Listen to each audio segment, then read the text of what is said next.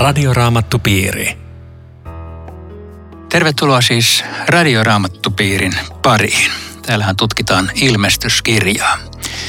Meillä on tällä kertaa täällä pikkuisen tavallisuudesta poikkeava miehitys täällä studiossa keskustelemassa ilmestyskirjan, voisimme sanoa, vaikeimmista luvuista, mutta kyllä nämä kaikki on ollut riittävän vaikeita, mutta ei tänäänkään päästä pätkääkään helpolla.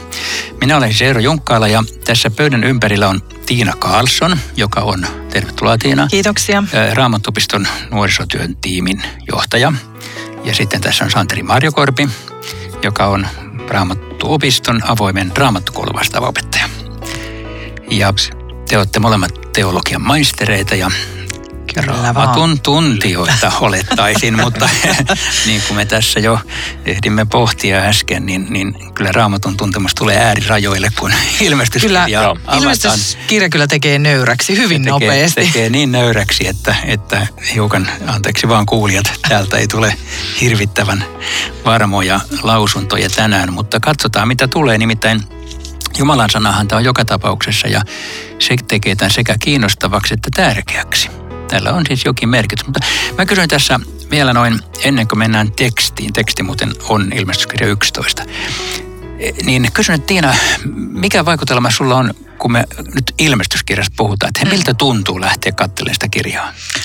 Tämä on semmoinen, mulla on ihan sellainen mielikuva, että silloin kun mä oon lähtenyt nuoreen seurakuntaan riparin jälkeen mukaan, niin sieltä taisi peräti olla menossa Raamattupiiri, jossa oli ilmestyskirja silloin, koska siis se kiinnostaa. Ja rippikoululaisiakin, jos ne eksyy tämän pariin, niin tämähän on äärimmäisen kiinnostava kirja, vaikka niitä selkeitä vastauksia ei ole. Tämä jollain lailla kuitenkin vetoo siihen, että ihminen haluaa tietää vähän niin kuin enemmän, mitä voi tietää. Ja mä oon itsellekin, tämä on ollut sellainen, että ilmestyskirja on no etenkin alkuluvut tietysti noista seurakuntakirjeistä, niin ne voi ottaa ihan konkreettisestikin. Siellä on ihan siinä mielessä ohjeita, mutta tämä muutenkin, niin vaikka ei kaikkea voi ymmärtää, niin se saa miettimään sitä, että me ei eletä vaan tätä meidän todellisuutta. Että tämä ehkä vie sinne, kun taivaastakin on vaikea puhua, niin ilmestyskirja kuitenkin vähän vie sinne, että ei ole vain tämä, mitä me nyt nähdään, tunnetaan ja koetaan, vaan paljon niin kuin suurempi maailma kokonaisvaltaisesti koko ajan käynnissä.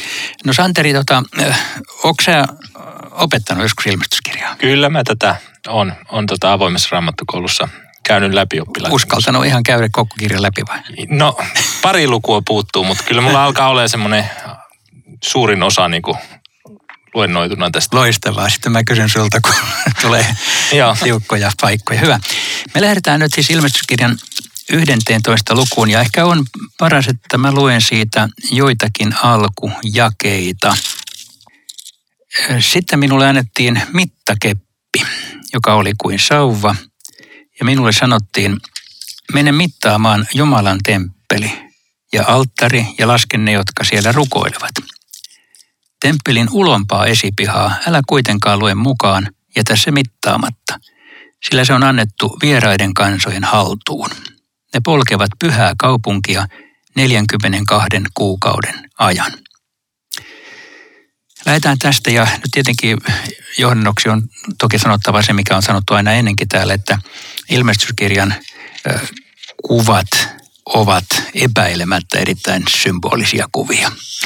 Mutta tämäkin kuulostaa kauhean konkreettiselta. Täällä on temppeli, joka mitataan. Mikä ihme temppeli tämä olisi? Onko sulla, Santeri, joku mielipide, mikä temppeli tämä voisi olla? No kyllä mäkin lähtisin tuosta, että se olisi symbolinen, koska Jerusalemin temppelihän tuhottiin 70 jälkeen Kristuksen ja jos ilmestyskirja on sen jälkeen kirjoitettu, niin se tuskin on ollut se konkreettinen juutalaisten toinen temppeli. Itse asiassa Sakarian kirjassa käsittääkseni on tämmöinen näky Jerusalemin kaupungin mittaamisesta ja siinä yhteydessä Jerusalem mitataan, jotta se voidaan suojella ja näyssä Jumalan lupaa, minä olen tulimuuri sen ympärillä ja jos tässä on niin kuin temppelin mittaaminen, niin ilmeisesti tässäkin sitten jollakin tavalla suojellaan tätä temppeliä. Näin olen tämän kohdan ymmärtänyt. Joo, ja vielä emme varmuudella tiedä, mikä se temppeli on, mutta se viittaa kyllä myöskin Hesekielin kirjaan. Tämähän on täynnä vanhan testamentin kuvia. Niin ilmestyskirja ja Hesekielin luvusta 40 eteenpäin on hyvin pitkään perustellen temppelikuvaus, ja siitäkin usein kysytään sitten, että mikä ihmetemppeli tämä Hesekielin temppeli on. Sielläkin mittaillaan. Siellä on Hesekiel 40:5. Miehen kädessä oleva mittakeppi oli 6 kyynärää pitkä, ja kyynärä oli kämmenen leveyden verran tavallista kyynärää pitempi. Hän mittasi kepillä muurin ja niin edelleen. Täällä on samanlaista puuhaa, ja varmaan siis ilmestyskirjan alkuperäiset lukijat ovat tähän ja siihen sun mainitsemaan Sakarian kohtaan tämän osanneet kytkeä, mutta mitä ne tarkoittaa, ei suinkaan ole helppo sanoa. Niinpä. Mä lähtisin purkamaan tätä Efesolaiskirjeen luvusta 2, jossa sanotaan näin, te olette kiviä siinä rakennuksessa, jonka perustuksena ovat apostolit ja profeetat, ja jonka kulmakivenä on itse Kristus Jeesus. Hän liittää koko rakennuksen yhteen niin, että se kasvaa Herran pyhäksi temppeliksi. Että tässä viitattaisiin siis kristilliseen seurakuntaan tämän Efesolaiskirjeen kohdan perusteella. Joo, tämä on siis Uuden testamentin valossa oikeastaan aika johdonmukainen. Niin, juuri näin. Joo. Jopa ne vanhan testamentin kuvat, niin kyllä se minusta sekä Sakaria että Hesekiel, niin ne viittaa jonnekin tulevaisuuteen, joka ei ole toteutunut missään tunnetun historian kohdassa. Joo, sellaista Hesekielin temppeliä niin, ei missään ole. Ei, että kyllä luontava tulkinta on puhua Uuden testamentin seurakunnasta, ja siihen varmaan nyt nämä ilmestyskirjan luvutkin kaiken kaikkiaankin tähtää, että nyt Jumalan seurakunta on keskuksessa. Jos siinä sitten nimenomaan puhutaan Jumalan seurakunnasta ja ajatellaan sitä mittaamista, niin mihin te ajattelette, että silloin se mittaaminen perustuu? Tai mitä se sitten käytännössä voisi tarkoittaa? Hyvä kysymys. Siis sehän voisi, sillä voisi olla jotain merkitys sen kanssa, että niin kuin Jumala tietää seurakunnan mitat. Jumala tietää niin kuin seurakunnan ääriviivat. Nimittäin sittenhän tässä tulee porukka, jota ei mitata. Joo. Se on nämä ulkopuolella olevat. Ja olisiko se sitten, että seurakunnan rajat on jossain, ne on näkymättömät, mutta Jumala tietää sen. Et siis sen ulkopuolella olevia ei mittailla, kun ei kuulu temppeliin. Niin. Varmaan jotain tämmöistä. Tässä sanotaan, että nämä vieraat, tai se jätä se mittaamatta, sillä se on annettu vieraiden kansojen haltuun. Ne polkevat pyhää kaupunkia 42 kuukauden ajan, ja tästä tullaan jo tähän kysymykseen sitten, mikä tähän liittyy, että tämä ajanjaksokin tässä annetaan, että ketä ne on ja kuinka pitkään. Niinpä niin, täällä tulee näitä aikamääreitä. Niinpä. Mitä te ajattelette, että ylipäätään, näitähän on muitakin, mainitaan ilmestyskirjasta, että tulee, että olisiko tämäkin vähän semmoinen, en tiedä, mutta heitän teidän kysymyksen, että tavallaan, että onko tällä merkitystä meille, jos me yritetään arvata etukäteen, että no mikä se on nyt tämä noin 4 vuoden tai vähän alle 4 vuoden aikajakso, vai onko tämä kenties sellainen, vähän niin kuin Jumalan johdatuksen kanssa usein, että jälkikäteen me saatetaan saada varmistus, että tässä nyt näkyy Jumalan johdatus, tai sitten, että okei, tämä saattoi nyt olla tämä vaihe, koska tähän ilmestyskirjaa on paljon käytetty, että tuolloin tapahtuu toi ja niin, että lasketaan niin kuin, ja sanotaan, että nyt on just tämä ajanjakso menossa. Itse aina silloin miettii, että mutta voiko sitä nähdä silloin, kun on itse elää sen ajan keskellä? No selvästihän tässä on joku tällainen juoni näissä ajoissa, että tässä siis mainitaan tämä 42 kuukautta. Sitten jossain toisessa kohdassa puhutaan 3,5 vuodesta. Sitten tässä puhutaan 1260 päivästä ja 1 ajasta, 2 ajasta ja 0,5 ajasta näissä. Ja kaikki on sama aikamäärä, niin kuin kun ne lasketaan yhteen. Että ne vaan ilmaistaan eri tavoin, että joku juttu tässä on ehkä. Kyllä. Mutta en ole varma kyllä, mikä se on. Okei, hyvä, että et vielä ratkaisu lopullisesti. En minäkään sitä kyllä tee. Nimittäin Danielin kirjaan tämäkin kyllä viittaa, siis vanhaan testamenttiin.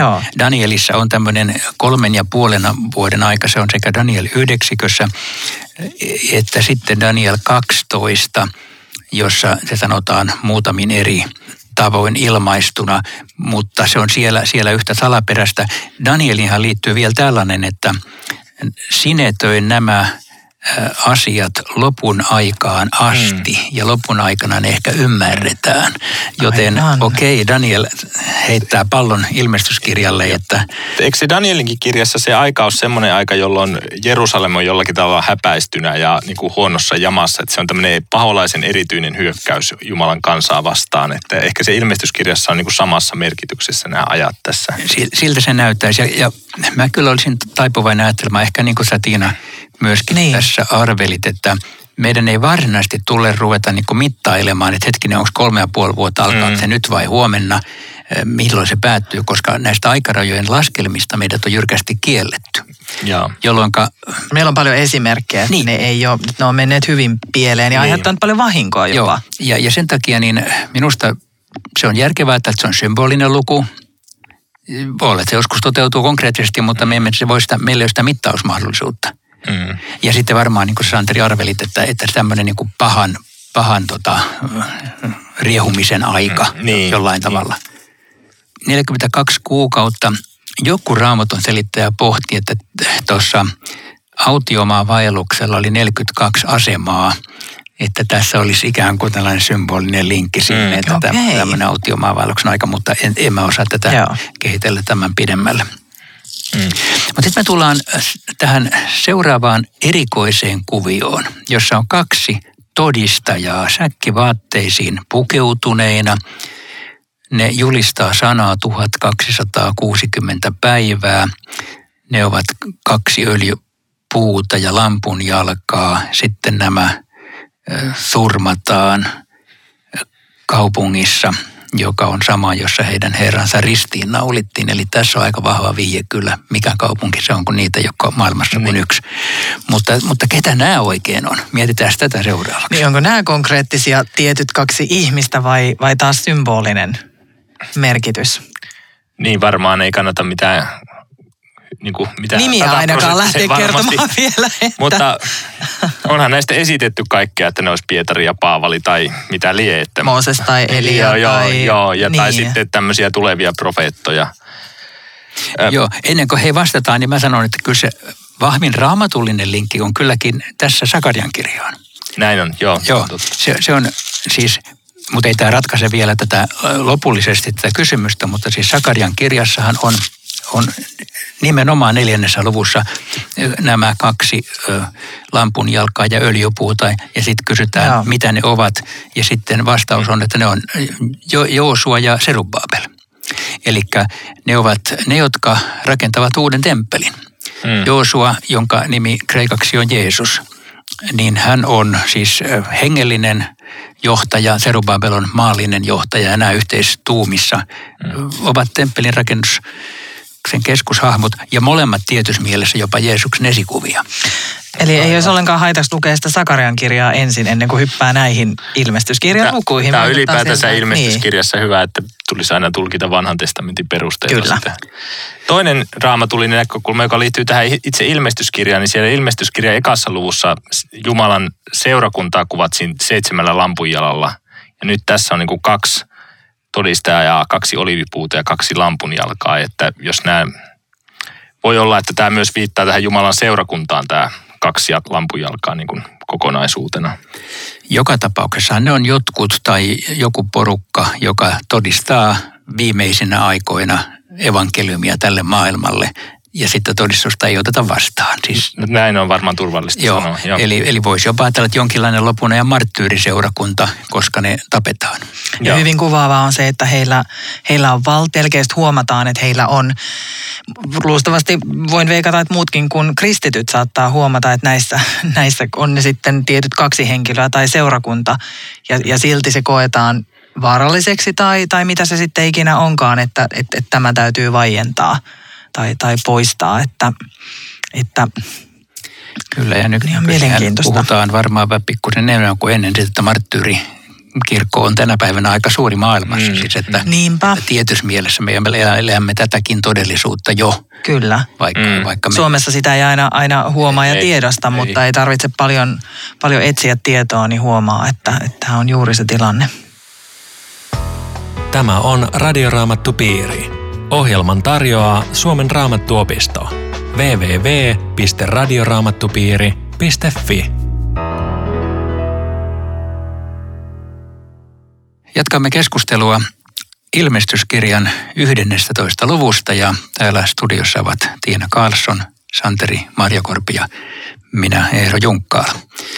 Olemme ratkaisseet jo ongelman, mikä on Jumalan temppeli tässä ilmestyskirjan luvussa 11 ja ihmetelleet näitä 2 todistajaa, jotka tulevat kaupungin kaduille todistamaan Jeesuksesta ja arvelimme, että se voisi viitata lopun ajan seurakuntaan, marttyyriseurakuntaan, koska näille käy huonosti. Tosin ei ihan lopullisesti huonosti, mutta heidät tapetaan kaupungissa, jossa heidän herransa ristiin naulittiin ja jota myös Sodomaksi ja Egyptiksi kutsutaan. Ja tämä on kyllä aika hämmentävää, koska tämä täytyy olla Jerusalem. Vai onko se? Niin. No aika selkeästi maalaisjärjellä sieltä vaikuttaisi, mutta aika hurjaa, että niin. Jerusalemia kutsutaan Sodomaksi ja Egyptiksi, eli kaikista pahimmiksi vanhan testamentin asioiksi, mitä löytyy. Se on siis aika dramaattista, kun ajattelee, jos nyt rohkenee ajatella tässä studiossa sitä, että monet suomalaiset kristityt hehkuttaa aika paljon, niin kun Jerusalem on tällainen hirvittävän pyhä kaupunki tuolla Israelissa tällä hetkellä. Ei se sitä oikeastaan ole, että kun sinne menee, niin kyllä ne Sodomat ja Gomoratkin voi tulla mieleen, kun näkee niitä nuoria, jotka lähtevät sieltä haahuilemaan jonnekin New Age-konferensseihin maailmalle. No joo, mutta siis Jerusalemhan ei ole koskaan ollut mikään erityisen pyhä kaupunki. Ei vanhan testamentin aikana, eikä silloin kun se tappoi Jeesuksen, eikä tänään. Ja silti se on Jumalan valitsema kaupunki. Se on kaupunki, jonka Jumala on valinnut pelastushistorian polttopisteeksi ja sekin rooli sillä tietenkin aina on. Se on ainoa kaupunki maailmassa, jossa ihmiskunnan synnit on sovitettu ja velka maksettu. Mä oon kuullut tästä semmoisenkin selityksen. En mä ihan varma ole, että uskonko mä siihen edes itse, mutta että tämä Jerusalemhan Sion on kuva kristillistä seurakunnasta usein, että jos tämä Sodoma ja Gomorra on niin kuin samalla tasolla kuin Jerusalem, niin että kristillinen seurakuntakin jollakin tasolla olisi niin kuin sitten langennut ja käynyt vähiin tuossa ihan lopun aikoina. Mutta on aika pelottavaa. Joo. Pelottavaa niin, ajatus. Joo, se. Enpä osaa sanoa siis.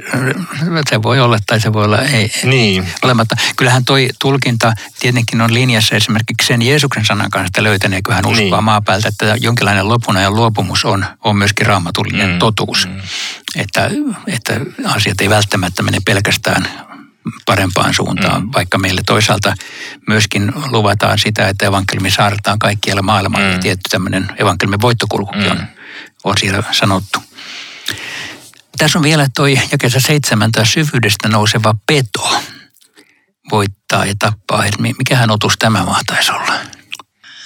Santeri, onko sulla mitään ajatusta? No seuraavissa luvuissaan siitä puhutaan pitkään ja tuolla puhutaan sitten lohikäärmeestä, joka ilmiselvästi on Jumalan vastustaja ja peto on jonkunlainen hänen alaisensa sitten, että sinne sylttytehtaalle se viittaa. Niin, joo, kyllä. Tämmöinen antikristillinen hahmo. Joo. Ja tosiaan kun me tullaan lukuun 13, niin me yritetään avata tätä petokysymystä huomattavasti enemmän sen tähden, että se luku, koko luku oikeastaan viittaa näihin pedon toimenpiteisiin. Jäin miettimään mitä oli puhetta tästä, että onko Jerusalem tai onko se seurakunta niin langennut, että tässä sanotaan, että jota profeettojen puheissa kutsutaan Sodomaksi ja Egyptiksi, että on hyvä kysymys, että ymmärtääkö ihmiset itse sen tilan, että on se sitten seurakunta tai on se kaupunki, että profeettojen puheissa ja hekin sitten tämä peto tuhoaa ja sitten se jatkuu, että maan asukkaat iloitsevat heidän kohtalostaan, pitävät juhlia ja lähettävät toisilleen lahjoja, sillä nuo kaksi profeettaa olivat pahoin vaivanneet maan asukkaita. Eli siis, että se on aika hurja. Siis ihan suurin piirtein joulusta puhutaan, että lahjoja ja siis, että se on todella iso asia, mitä siinä tapahtuu. Niin, päästy siis, eroon näistä tyypeistä. Aika raju kuva. On todella joo. Se muuten profeettojen puheissa Sodoma ja Gomorra, se kyllä viittaa Jesajan kirjaan, jossa Jesaja sanoo tästä, että ellei Herra Sebaot olisi jättänyt meistä jäännöstä, meidän olisi käynyt kuin Sodoma, ne olisimme tulleet Gomorran kaltaisiksi. Se on Jesajan kyseessä ja se on siis niin kuin viittaa myöskin Jerusalemin ja Israelin. Mutta toi kuvaus on tosiaan, mäkin mietin sen, että mikä ihme juhlat tässä pannaan, maailma panee pystyyn, kun Jumalan seurakunta saadaan jotenkin raivattua pois tieltä. Siinä on varmaan sitä semmoista niin kuin luonnollisen ihmisen reaktiota, jos ajatellaan, että uskovaiset mokaa, niin maailma nauraa. Siis tietysti ne, että että hyvä, että ei meidän tarvitse ottaa vakavasti, kun on tommosia. Tämmöinen refleksi varmaan tässä syntyy. Tai toisaalta, kun tuolla aiemmin mainittiin just näistä, että mihin heillä on valta, niin kuin muuttaa vedet vereksi, piinata maata kaikenlaisilla vitsauksilla, niin voiko siinä myös olla sitä helpotusta, että nyt me ei saadakaan mitä me ansaitaan, vaan nyt me saadaan olla rauhassa, kun nämä kaksi kaveria, jotka aiheuttivat tämän ongelman tai muun, niin häviää, että se ei poista sitä syytä, miksi niitä vaikeuksia tulee, mutta se poistaa hetkellisesti sen, että joutuu kohtaamaan ne. Ja tässähän sanotaan, että he olivat pahoin vaivanneet maan asiakasukkaita, että selvästi tämä heidän julistuksensa niin kuin oli siellä osunut siihen omaan tuntoon ja siitä haluttiin päästä eroon. Niin, maailma ei tykkää lain saarnasta. Joo. Maailma ei tykkää siitä, että sen synnit osoitetaan synniksi ja tässä sitä näköjään tapahtuu. Ja kun siitä päästään eroon, niin pannaan juhlat pystyyn. Kyllä tämä on jollain tavalla ymmärrettävä logiikka tällä tavalla tässä takana. Joo, no sittenhän näiden kolmen profeetan, tai siis 3,5 päivän kuluttua näiden profeettoihin tuli elämän henki ja ne nousi kuolleista. Se tietenkin siinä on taustalla tavallaan Jeesuksen ylösnousemuksen ihme, mutta ehkä tämä tarkoittaa sitä, että vainot eivät voi tukahduttaa Jumalan seurakuntaa, vai mitä se voisi tarkoittaa? Varmaankin ainakin sitä. Ja myös se, että kun Jumala näyttää voimansa, niin siinä pisteessä ei enää naljailla. Kukaan ei naljailla, vaan sanotaan, että kauhu valtasi kaikki, jotka sen näkivät. Eli kun me saadaan nähdä Jumalan voimaa, niin se ei ole vaan sellainen, että no niin jes, tosta otetaan ja tota käytetään, vaan että nimenomaan se herättää kunnioitusta tai pelkoa, riippuen siitä, mikä on oma suhde Jumalaan. Joo, ja sitten tässä varmaan se, mikä niin kuin ilmestyskirjassa toistuu koko ajan, se, että niin kuin inhimillisin silmin näyttää siltä, että niin kuin Jumalan omat on heikkoja ja tuhoutuu ja ne voitetaan, mutta lopulta Jumala kuitenkin voittaa. Että se teema tässä toistuu kyllä usean otteeseen. Näin on. Ja sittenhän tässä jakeessa 13 sanotaan tulee maanjäristys ja ihmiset kauhistuu ja myöskin taipuivat kunnioittamaan taivaan Jumalaa. Että jonkinlainen sitten herätyksen tai tämmöinen parannuksen reaktiokin tähän tulee, vaikka jossakin edellisissä luvuissa kuvattiin jo sitä, että ihmiset eivät kääntyneet, vaikka oli vaikeita. Niin ja ehkä tässä on myös se, että onko se Paavali, joka sanoo, että kaikkien polvien on notkistuttava lopulta, että en tiedä, tuleeko se niin kuin vapaaehtoisesti vai pakosta, mutta joka tapauksessa. Tässäkin, että 7,000 ihmistä kuolee ja muut kauhistuivat ja taipuivat kunnioittamaan. Ja se ei vieläkään ei sanota, niin kuin, että se ikään kuin on jotenkin vapaaehtoista tai helppoa, vaan se taipuu kuvaa, että no kun ei ole muita vaihtoehtoja, niin nyt täytyy tämä Jumalan voiman nähdessä ymmärtää, että kenellä on se kaikki valta. Näin se on. Ja sitten tämän tekstin luvun 11 viimeinen katkelma on otsikoitu sanalla 7. merkkisoitto tai pasunan puhallus. Ja tämä liittyy nyt tähän ilmestyskirjan kokonaisrakenteeseen, jossa me olemme aikaisemmin jo todenneet, että ilmestyskirjassa on useita loppuja. Eli se menee sillä tavalla syklisesti, että se ei etene aikajärjestyksessään koko ajan eteenpäin, vaan se alkaa ja loppuu ja sitten tässä on maailman loppu. 11. luvun lopussa. Ja niinpä tällä tavalla tulkittuna, niin tämä on tämmöinen viimeinen pasuna, joka soi. Tämähän on ihan silleenkin selvää, että kun mennään seuraavaan lukuun, niin siellä sitten kerrotaan Jeesuksen syntymästä, eli taas lähdetään alusta, että jotenkin selvästi tämä syklisyys tässä toistuu. Että Kyllä, ja siis jos tässä mennessä kronologisesti, niin se olisi hyvin vaikea selittää, että miten tulee maailmanloppu tulee, taas asiat jatkuu ja uskovaista temmataan taas ne on täällä ja siitä tulisi tämmöisiä vaikeuksia. Tämä pasuunan soitto, niin mua puhuttelee se, että se esiintyy muutamassa muussakin Raamatun kohdassa. Esimerkiksi 4. Mooseksen kirjan 10. luvun jakeessa 7. Kun väki kutsutaan koolle, soittakaa torvia. Siis kun Israelin kansa kutsutaan koolle, niin torvia puhalletaan. Ja tähän eri yhteydessä, mutta analogisesti tähän sopien Paavali sanoo ekan tessalonikalaiskirjeen 4. luvun jakeessa 16. että itse Herra laskeutuu taivaasta ylienkelin käskyhuudon kuluessa Jumalan pasuunan kaikuessa. Ja ensin nousevat ylös ne, jotka ovat kuolleet Kristuksen uskovan niille. Ei tämmöinen niin kuin viimeisen pasuunan viesti, se on tässä. tämä on tämän niin kuin myös, ajatellen koko ilmestyskirjaa, niin musta on jotenkin tavattoman helpottavaa, että ei ole silleen, että on ensin niin kuin yli 20 lukua pelkkää tuomioita, kaikki menee pieleen ja muuta, vaan että tämä on rakenteeltaan, tämä näkyykin sellaista, että siellä tulee se hengenvetotauko, että me tiedetään jo, että voitto on jo selvä. Niin tämä on musta tosi hieno tämä, että tässä on aina niin kuin, ja se niin kuin koko ajan vaan kasvaa tämä kontrasti, että tämä alkaa niin kuin 4. ja 5. luvussa on taivaallinen jumalanpalvelus, jossa ollaan ja voittoon. Ja sitten aina niin kuin maan päällä asiat menee huonompaan ja huonompaan suuntaan, mutta sitten aina välissä palataan tänne taivaalliseen jumalanpalvelukseen, jossa nämä olennot kiittää ja ylistää ja kaikki on hyvin. Ja sitten taas mennään maan päälle, missä tulee petoja ja kaikkea muuta ja taas sitten hengähdetään sillä taivaasta. On tosi hienosti tämä, niin kuin, mikä tässä on tämä rakenne tässä kirjassa. Kyllä joo, mä jossain vaiheessa jo aikaisemmin kuvasin sitä semmoisena lentokonemallina, että ollaan täällä maan päällä, lentokentällä on sataa ja kuraa ja märkää luonnossa. Ja sitten kun lentokone nousee pilvien yläpuolelle, niin siellä onkin kirkas taivas. Aurinko paistaa. Kaikki hyvin, ei mitään ongelmaa. Jumalan aurinko paistaa ja sitten taas tullaan välillä alas. Tämä ilmestyskirja on tämmöinen lentokone, joka välillä nostaa meidät katsomaan sitä todellisuutta, joka on täysin riippumaton näistä maailman melskeistä, vaan siellä on Jumalan todellisuus. Eikä Jumala ole unohtanut tätä maailmaa oman onnen sanojaan, vaan hänellä on koko ajan asiat hallussa. Joo, tämä viimeinen merkkisoitto. Mitäs ajatuksia tästä? Kajahtaa ääni, koko maailman kuninkuus on tullut meidän Herrallemme ja hänen voidellulleen. Hän on hallitseva aina ja ikuisesti. Ja 15 ja 16. Silloin ne 24 vanhinta, jotka istuivat Jumalan edessä valtaistuimillaan, lankesivat kasvoille ja osoittivat hänelle kunnioitustaan. Ja sitä tulee tämmöinen ylistyslaulu. Minkä takia siellä on 24 vanhinta? Oletteko sitä miettineet? Joku tulkitsi sitä niin, että siinä olisi 12 niin kuin vanhan liiton nämä patriarkat ja 12 apostolia, että olisi uusi ja vanha liitto yhdessä. Mä pidän sitä hyvänä tulkintana myöskin, koska tämmöinen lukusymboliikka Raamatussa pelaa, ja 12han on erittäin olennainen luku, koska se on tavallaan niin kuin, se on vanhan liiton kirkon luku, se on uuden liiton kirkon luku, siis sukukunnat ja apostolit, jolloin tässä ne on yhdessä. Selvästi tämä 7. merkkisoitto sitten kuvaa kuitenkin sitä ihan viimeistä tuomiota, niin kuin tässä jakeessa 18, kansat ovat vihan vallassa, mutta nyt on tullut sinun vihasi hetki, on tullut kuolleiden tuomion aika. Aika palkita profeetat, sinun palvelisi ja kaikki pyhät ja kaikki, jotka kunnioittavat sinun nimeäsi, pienet ja suuret.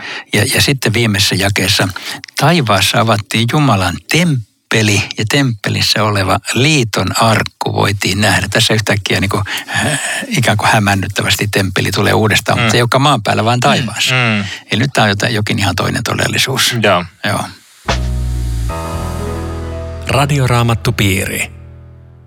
No meidän aikamme on käymässä loppuun. Me olemme ilmestyskirjan 11. luvusta kutakuinkin kunnialla tai sitten ei selvinneet.